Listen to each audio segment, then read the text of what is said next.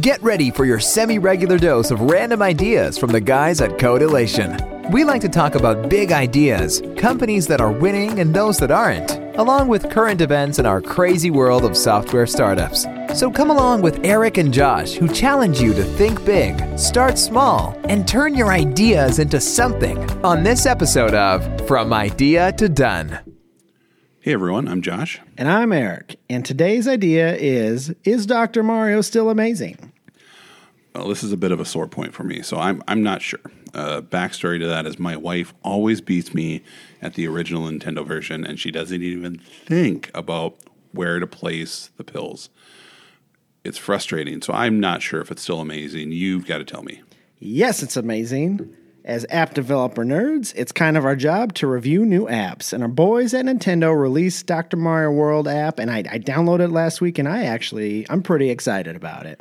Interesting. I did not know that. Yeah, no, I'm a big, loud nerd. So we'll get into the history of Dr. Mario a little bit. We have to hop into a DeLorean and go back to the good old 1990. I was seven. I recently moved to a new town, and I was a new kid on the block listening to New Kids on the Block.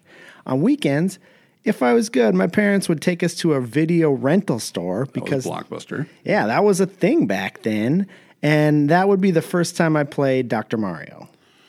Yeah, I, I remember playing it back then as well. Somehow I was better as a nine year old than I am as a fully functioning adult.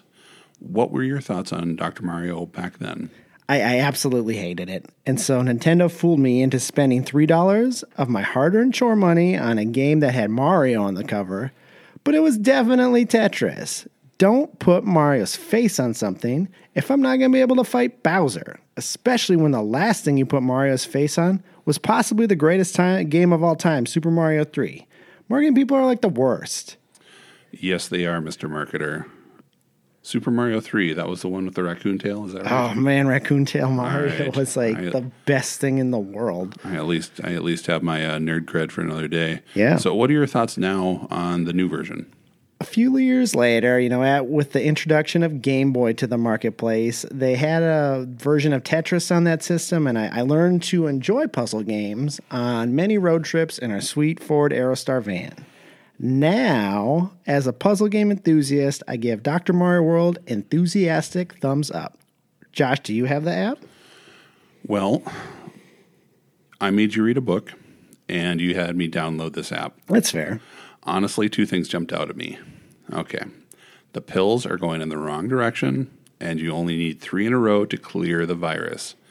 So, obviously, there's no regard for historical accuracy. Back in my day, we had to make four colors match before the group would disappear and gravity worked like it was supposed to. Now you get it.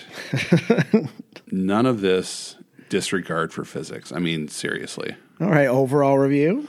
For the one level I played, it's better than getting beat by my wife at the original Nintendo version. Well, there you have it. If you like wasting time on your phone before bed, or if losing to your spouse in a puzzle game is infuriating, It is. I would recommend downloading Dr. Mario World. Thank you, Nintendo. Thank you for listening to this episode. If you know a startup that could use our random advice and thoughts, have them subscribe and leave a review on iTunes.